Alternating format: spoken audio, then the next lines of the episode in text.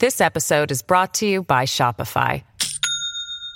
Do you have a point of sale system you can trust, or is it a real POS? You need Shopify for retail. From accepting payments to managing inventory, Shopify POS has everything you need to sell in person. Go to shopify.com slash system, all lowercase, to take your retail business to the next level today. That's shopify.com slash system. Does Monday at the office feel like a storm? Not with Microsoft Copilot. That feeling when Copilot gets everyone up to speed instantly? It's sunny again. When Copilot simplifies complex data so your teams can act, that sun's shining on a beach. And when Copilot uncovers hidden insights, you're on that beach with your people and you find buried treasure. That's Microsoft Copilot. Learn more at Microsoft.com/slash AI for all. Manoscritto ereditato per caso. Una lingua sconosciuta. E un codice indecifrabile avvolto da 600 anni di mistero. Benvenuti a Direful Tales.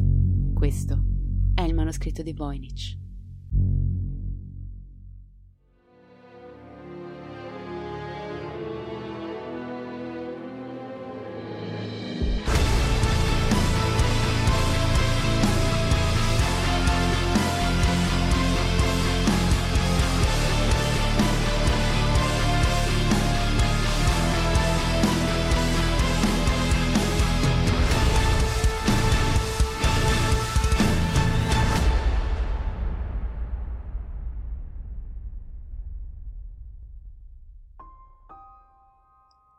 Gli uomini, curiosi fin dai tempi più bui. Nell'arco della storia umana, gli uomini si sono trovati più volte a decodificare misteri, codici militari, lettere d'amore e documenti proibiti. Con il passare dei secoli, prima o poi tutti i misteri vengono rivelati. Arriva qualcuno che riesce a trovare la chiave per aprire la porta che in molti hanno provato a buttare giù. Ma fra tutti i misteri, rimasti ancora una volta un enigma, uno in particolare emana luce propria. Simboli magici, animali e piante fantastiche, misteriose sfere celesti e donne nude illustrano uno dei libri più affascinanti e misteriosi del mondo. È un manoscritto che non ha titolo, non se ne conosce l'autore ed è scritto in una lingua sconosciuta che nessuno è mai riuscito a tradurre. Oggi è noto come il manoscritto di Voynich, dal nome dell'antiquario russo Wilfred Voynich, che lo ritrovò frugando nella biblioteca dei gesuiti di Villa Mondragone, a Frascati, nel 1912, quando si riteneva ormai perduto per sempre, scomparso da più di tre secoli. È il 27 luglio 1960. A New York City, Ethel Voynich, scrittrice e musicista, esala l'ultimo respiro nella sua casa sulla ventiquattresima strada, alla veneranda età di 96 anni. L'artista se ne va in silenzio, senza lasciare figli o parenti stretti. Le sue ceneri saranno sparse per Central Park, proprio come lei desiderava. A piangerla resta solo la sua amica e compagna Hannah Neal, a cui Ethel lascia tutti i suoi averi. Tra i vari oggetti, uno salta all'occhio un oggetto talmente importante da essere conservato nel cavo della banca della città. Si tratta di un manoscritto, avvolto in carta marrone. Non possiede titolo né autore. All'interno c'è una lettera, conservata in una malmessa busta. La scrittura è quella di Ethel e recita: Per quanto riguarda il manoscritto cifrato, non apritelo prima della mia dipartita. Non cederlo a nessuno, se non a Anne Neal o qualcuno da lei designato. Ad una prima occhiata sembrano fogli di poco valore, più grande di un normale libro. È in condizioni precarie e in alcuni punti gli insetti hanno danneggiato la carta e le pagine presentano macchie e piegature. Ma come si dice, mai giudicare un libro dalla copertina. Al suo interno, infatti, si susseguono pagine e pagine di parole, ordinatamente scritte in una lingua sconosciuta. Inoltre, le pagine sono completate con disegni bizzarri difficilmente identificabili, colorati in rosso, verde, blu e giallo. Furono proprio queste caratteristiche a convincere Wilfred Voynich, l'antiquario russo e marito di Ethel, a conservare il manoscritto per così tanto tempo. L'idea era quella di poterlo vendere per una cifra astronomica, ma visto i falliti tentativi di decodifica, il libro restò nelle sue mani per più di 50 anni. Fu solo a un anno dalla morte di Ethel che il manoscritto fu venduto per una piccolissima somma. Il nuovo proprietario tentò invano di risolvere il mistero, ma anch'esso alla fine rinunciò e cedette il libro all'Università di Yale, dove è tuttora motivo di studi da parte di linguisti e crittografi di tutto il mondo. Un mistero, quindi, che vive da molto tempo. E solo una domanda. Cosa dice il manoscritto? Il libro si presenta come un piccolo codice medievale, contenente 240 pagine, di cui 30 sono andate purtroppo perdute. Le pagine sono divise in 18 mazzette complete di testo. Ci sono anche molte illustrazioni. Alcune di esse sono talmente grandi da essere presentate su un foglio piegato più volte per conservarne la dimensione. I disegni sembrano dividere il manoscritto in capitoli. Il libro si apre con un'esaustiva sezione botanica, piena di istruzioni dettagliate. C'è però un particolare. Alcune delle piante illustrate non sono riconducibili a niente di esistente sul nostro pianeta. Questa sezione completa un quarto del manoscritto. Le due parti successive sembrano essere dedicate alla cosmologia e all'astrologia. Sono infatti riconoscibili i segni zodiacali e svariate tabelle astrologiche. Ma è la parte finale del manoscritto a lasciare i dubbi più grandi. I disegni di questa sezione sembrano ripetersi un susseguirsi di illustrazioni che ritraggono donne nude immerse in una vasca dal misterioso liquido verde. Ad esse seguono altre immagini di piante e di imbarcazioni che ricordano quelle usate in Europa in epoca medievale. Il libro presenta altri disegni bizzarri, come quello di un drago che si nutre delle foglie di un albero, o quello in cui ciò che sembra essere la bozza del ritratto di un cadavere giace a piedi pagina. Sono frequenti, inoltre, disegni di strane strutture nascoste all'interno di complessi diagrammi. La datazione del testo è ancora controversa. Fino all'inizio del 2011 si è ipotizzato che il manoscritto fosse stato creato ad arte come falso nel XVI secolo, per perpetrare una truffa ai danni di Rodolfo II. Secondo tale ipotesi, il truffatore sarebbe stato l'astrologo mago e falsario inglese Edward Kelly, aiutato dal brillante filosofo John Dee. A confutare questa teoria è però sopravvenuta la datazione ottenuta mediante la tecnica del carbonio 14 nel febbraio 2011. Un gruppo di ricerca presso l'Arizona University è stato autorizzato a asportare quattro piccoli campioni dai margini di differenti pagine a seguito di una datazione al radiocarbonio, le pergamene parrebbero risalire a un periodo compreso fra il 1404 e il 1438. L'impossibilità di analizzare l'inchiostro col quale il manoscritto è stato redatto lascia però ancora spazio a qualche diatriba.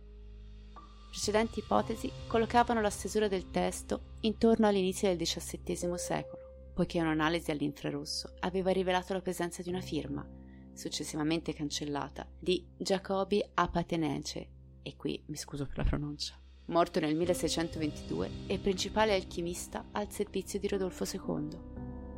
In tutto questo tempo, il codice ha resistito ai tradizionali modelli di decodificazione fino ai più sofisticati computer moderni.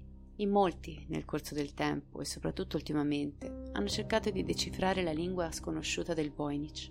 Il primo ad aver affermato di essere riuscito nell'impresa fu William Newbold, professore di filosofia medievale all'Università di Pennsylvania nel 1921 pubblica un articolo in cui proponeva un elaborato e arbitrario procedimento con cui tradurre il testo, che sarebbe stato scritto in un latino camuffato, addirittura da Ruggero Bacone.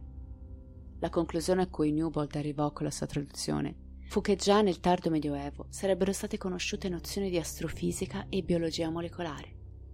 Newbold, analizzando il manoscritto, però, si accorse che le minuscole annotazioni, in realtà, altro non erano che crepe nella pergamena invecchiata. Negli anni 40, i crittografi Joseph Martin Philly e Lionel C. Strong applicarono al documento dei sistemi di decifratura sostitutiva, cercando di ottenere un testo con caratteri latini in chiaro. Il tentativo, però, produsse un risultato che non aveva alcun significato.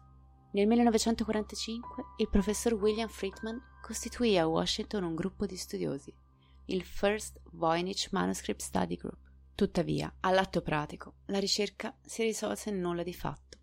A niente servì infatti la trasposizione dei caratteri in segni convenzionali che doveva fungere da punto di partenza per qualsiasi analisi successiva.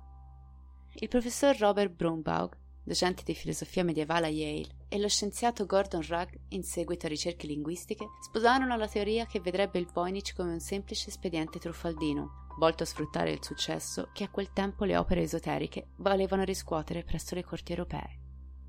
Nel 1978, il filologo dilettante John Stoic credette di aver riconosciuto la lingua e affermò che si trattasse di ucraino, con le vocali rimosse.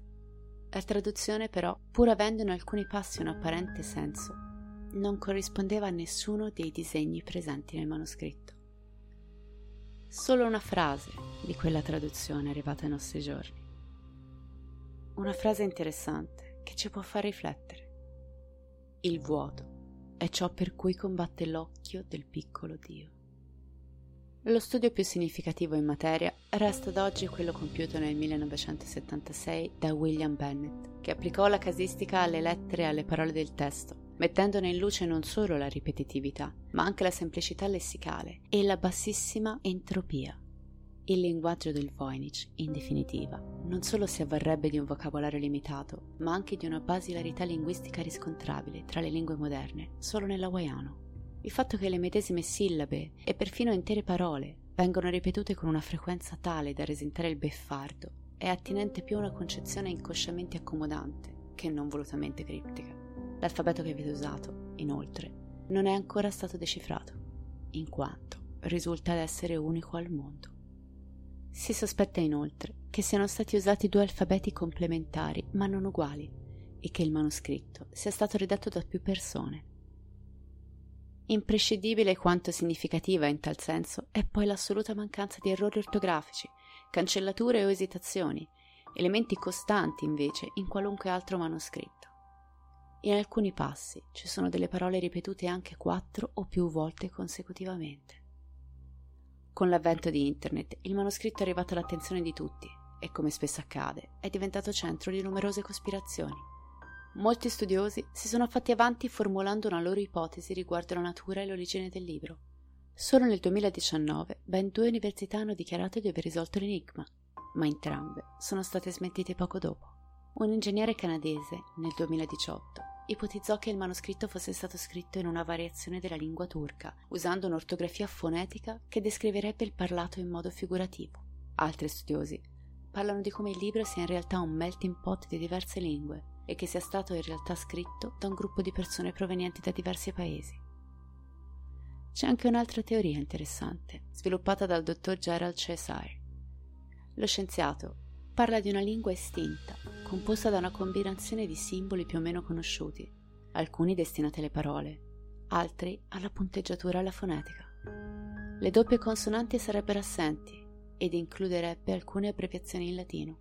Il ricercatore si direbbe convinto di aver craccato il codice e che esso sia l'unico esempio di lingua proto-germanica, ovvero la lingua antenata di tutti i linguaggi germanici, presumibilmente parlata in un tempo in cui la scrittura non era ancora nota.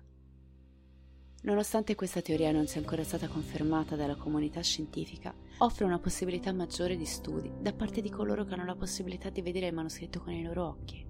Ovviamente, come spesso avviene in questi casi, anche gli ufologi si sono fatti avanti, riconoscendo la creazione del manoscritto a una razza aliena che probabilmente ha favorito le conoscenze scientifiche della razza umana visitando il nostro pianeta in momenti diversi della nostra storia. Quale sia la verità in merito al manoscritto di Voynich resta tutt'oggi un mistero, un enigma che affonda le radici in un tempo ancora indefinito. Forse non è ancora giunto il momento per scoprire il segreto celato tra le pagine di questo libro. Forse non siamo ancora pronti e forse non lo saremo mai. Fatemi sapere cosa ne pensate inviando un messaggio privato alla pagina di Facebook Direful Tales o scrivendo direttamente sul nostro gruppo privato, sempre Direful Tales, a cui potete iscrivervi. Vi ringrazio per la compagnia e vi aspetto al prossimo episodio. E come sempre, restate spaventati.